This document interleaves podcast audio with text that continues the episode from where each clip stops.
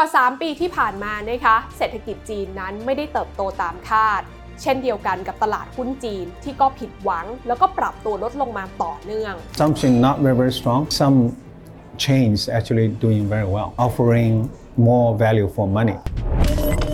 ขอต้อนรับเข้าสู่รายการลงทุนแมนจะเล่าให้ฟัง เรียกได้ว่าเศรษฐกิจจีนในช่วงเวลานี้นะคะกำลังอยู่ในช่วงของการเปลี่ยนแปลงโครงสร้างครั้งสำคัญค่ะ ทั้งจากปัจจัยภายนอกที่เปลี่ยนไปทำให้จีนนั้นต้องหันกลับมาพึ่งพาตัวเองมากขึ้น และการที่จีนจะกลับมาพังงาดได้อีกครั้ง ปัจจัยในการขับเคลื่อนการเติบโต ก็เปลี่ยนแปลงไป เช่นกันประเด็นแรกค่ะ จีนจะกลับมาได้รอบนี้เนี่ยต้องพึ่งพาการบริโภคภายในประเทศจากประชากร 1,400 ล้านคนนะคะ ซึ่งประชาชนเหล่านี้จะกลับมาบริโภคอย่างมั่นใจได้นั้นเนี่ยก็ต้องมีความเชื่อมั่นค่ะว่า เงินที่เขาจับจ่ายบริโภคออกไปเนี่ย จะสามารถหามาเติมกลับใหม่ได้ในอนาคตนั่นเอง ประเด็นที่ 2 ค่ะ คือการยกระดับภาคธุรกิจ และภาคการผลิตของจีนเอง โดยใช้ทั้งเทคโนโลยีและนวัตกรรมนะคะ ที่เขานั้นมีความเชี่ยวชาญอยู่แล้ว และก็ต้องทำให้แบรนด์จีนเหล่านี้สามารถออกไปแข่งขันในตลาดโลกได้ด้วยนะคะ If you look at uh, uh, what's going on in the EV market in China,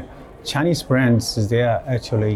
gaining significant market share. Global brands uh, actually not doing very well. Most likely,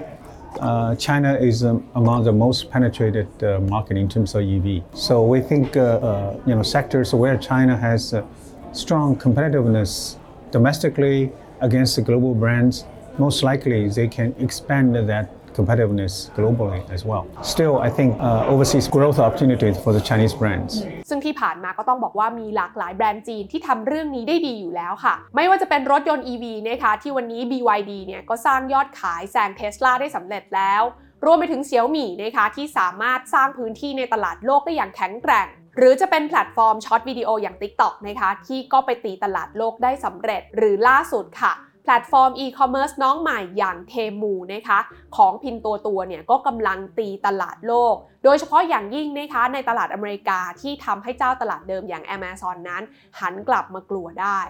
นอกจากนั้นกลุ่ม Healthcare ก็ถือว่าเป็นอีกหนึ่งกลุ่มอุตสาหกรรมในจีนที่น่าจับตามอง ราะการคิดค้นวิจัยและพัฒนาของอุตสาหกรรมยาและไบโอเทคในจีนนั้น วันนี้ไม่ได้ทำให้จีนเป็นแค่ผู้ตามตลาดสหรัฐอีกต่อไปนะคะ แต่ทำให้จีนนั้นกลายเป็นประเทศที่คิดค้นนวัตกรรม และมีอิทธิพลต่ออุตสาหกรรมนี้ในระดับโลกทุกวันนี้ด้วย แน่นอนค่ะว่าหากจีนนั้นสามารถผลักดันให้ธุรกิจและแบรนด์ของจีนเอง ออกมายืนอย่างแข็งแกร่งในตลาดโลกได้สำเร็จ ปัจจัยเหล่านี้ก็จะมาช่วยสนับสนุนการฟื้นตัวของเศรษฐกิจจีนในระยะยาวได้ไม่ยากค่ะ และปัจจัยสุดท้ายนะคะก็คือการปรับตัวเข้าสู่ carbon neutrality หรือการปล่อยก๊าซคาร์บอนสุทธิเป็นศูนย์ซึ่งเป็นประเด็นที่ทั่วโลกกำลังให้ความสำคัญนะคะ เพราะจีนนั้นนะคะมีธุรกิจที่อยู่ใน supply chain ที่จำเป็นต่อภาคการผลิตในการปรับตัวเข้าสู่เรื่องนี้ค่ะ China is already a big powerhouse in terms of solar, solar equipment, the renewable energy, uh, battery. I think all these sectors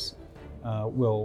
probably do very well overseas. และนี่คือภาพระยะยาวนะคะที่สะท้อนให้เห็นว่าจีนนั้นกำลังเปลี่ยนแปลงเชิงโครงสร้างครั้งสำคัญในหลายมิติค่ะ เพื่อที่จะให้เศรษฐกิจจีนนั้น กลับมาเติบโตรอบใหม่อย่างยั่งยืน และมีประสิทธิภาพมากขึ้น อย่างไรก็ดีนะคะ สิ่งหนึ่งที่พอจะเป็นตัวชี้วัดความมั่นใจของการฟื้นตัวในเศรษฐกิจจีนนั้นก็คงจะหนีไม่พ้นเรื่องของการเคลื่อนไหวของตลาดหุ้นจีนนะคะ ถึงแม้ว่าตัวเลข GDP ที่จีนประกาศออกมาล่าสุดนั้นอยู่ที่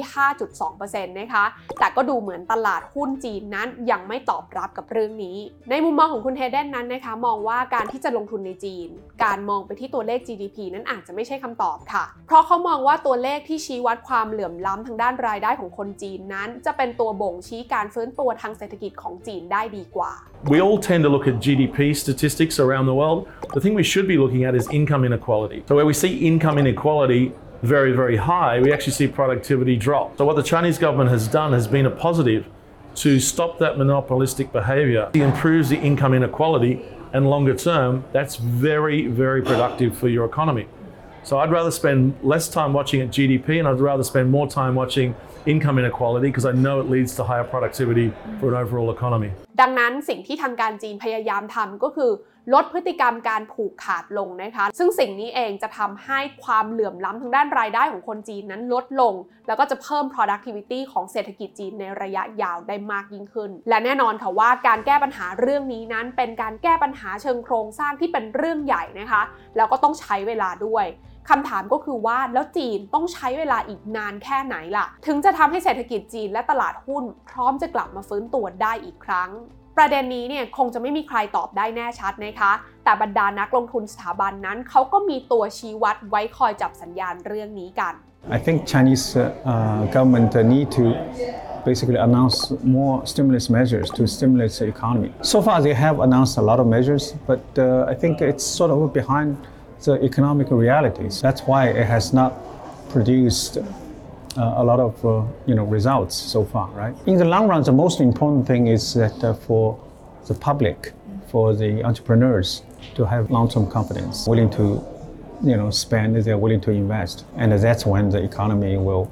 uh, recover. ในมุมมองของคุณเป็นชือนะคะมองว่าการที่ตลาดจีนจะกลับมาได้ การฟื้นตัวทางเศรษฐกิจของจีนต้องมีเสถียรภาพค่ะ ต้องเห็นการฟื้นตัวของภาคอสังหาริมทรัพย์ รวมไปถึงการฟื้นตัวของภาคส่วนอื่น ๆ เพื่อที่จะมาชดเชยส่วนที่หายไปจากวิกฤตอสังหาริมทรัพย์ด้วยนอกจากนี้ส่วนที่สำคัญก็คือนโยบายภาครัฐที่ต้องกลับมาโฟกัส ในการกระตุ้นเศรษฐกิจอย่างเหมาะสม เพื่อที่จะเรียกความเชื่อมั่นจากทั้งภาคประชาชนและภาคธุรกิจให้กลับมาได้อีกครั้งหนึ่ง และเมื่อสถานการณ์เศรษฐกิจในจีนตอนนี้ยังไม่แน่ชัดนักนะคะ นักลงทุนสถาบันระดับโลกเขาจะมีมุมมองในการปรับการลงทุนในจีนเองกันอย่างไรบ้าง I still like government bonds, and particularly onshore with the renminbi. They've been the best asset for the last two years. They've been negatively correlated with risky assets. So, as risky assets have been under pressure in China, Chinese bonds have been delivering. So, if you're putting the portfolio together, think about that barbell government bonds and risky assets. In this context, probably we can add some high yield back in, but we're thinking about the state owned enterprise linked SOEs. Those ones are actually getting access to liquidity, they're taking market share, they're getting bigger and bigger, and they're getting safer. So we like those as well. ส่วนการเลือกลงทุนในหุ้นจีนในมุมมองของ local fund manager อย่างคุณปินฉือนะคะที่เขาเนี่ยเน้นการขุดหาหุ้นเติบโตมาลงทุนระยะยาวนะคะมองว่าณวันนี้เนี่ยตลาดหุ้นจีนยังมีโอกาสอยู่ค่ะ แต่เขานั้นต้องไปเน้นเฟ้นหาหุ้นจีนที่มีโอกาสไปเติบโตในตลาดโลก และก็ต้องเป็นบริษัทที่สามารถปรับตัวให้ทันกับการเปลี่ยนแปลงของพฤติกรรมผู้บริโภค ที่เน้นการบริโภคแบบ value for money มากยิ่งขึ้น I think uh, uh, for a lot of industries, uh, domestic growth uh, probably has a reached maturity, and uh, it's very important to identify companies whose international global penetration is very low, but still very competitive companies. They can basically extend their competitiveness overseas. And also, uh, I think uh, uh, you know we need to monitor the consumption behavior change to think about you know what will do well in a sort of a slow growth environment. And most likely, I think companies basically offer value for money. These are the names that will do do well.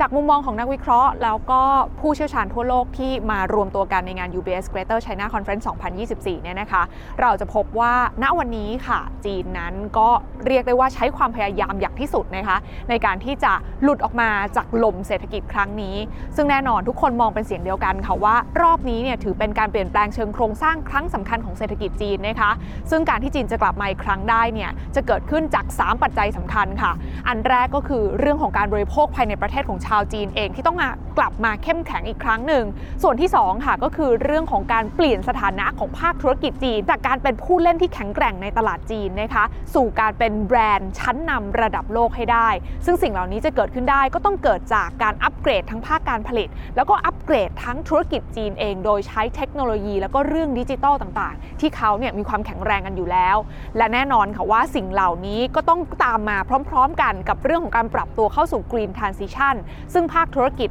หลาย ๆ ธุรกิจในจีนตอนนี้นะคะ ก็ต้องปรับตัวและภาครัฐก็เข้ามามีส่วนร่วมในการสนับสนุนเช่นกัน ดังนั้นค่ะ 3 ปัจจัยนี้นะคะจะเป็นตัวชี้วัด ทั้งโอกาสและความท้าทายของการลงทุนในตลาดหุ้นจีนหลังจากนี้ด้วย ซึ่งทั้งหมดทั้งมวลนี้นะคะ คงไม่มีใครตอบได้แน่ชัดค่ะว่า จีนจะสามารถทำได้มากน้อยขนาดไหน และจีนจะพาตัวเองให้กลับมา สู่ช่วงเวลา 40 ปีก่อนหน้านี้นะคะจากปี 1978 ถึงปี 2018 ซึ่งถือว่าเป็นช่วงเวลาที่เศรษฐกิจจีนนั้นเติบโตได้อย่างรวดเร็วได้อีกครั้งหรือไม่ สิ่งที่พวกเราต้องติดตามดูต่อไปก็คือจีนจะปรับตัว แล้วก็มีมาตรการอะไรออกมาเพิ่มเติมในการที่จะผลักดันให้สามมาตรการนี้เกิดขึ้นได้จริงในปีนี้หรือเปล่า นี่คือทั้งหมดที่นำมาฝากกันนะคะ จากงาน UBS Greater China Conference 2024 ที่เซี่ยงไฮ้ประเทศจีนค่ะ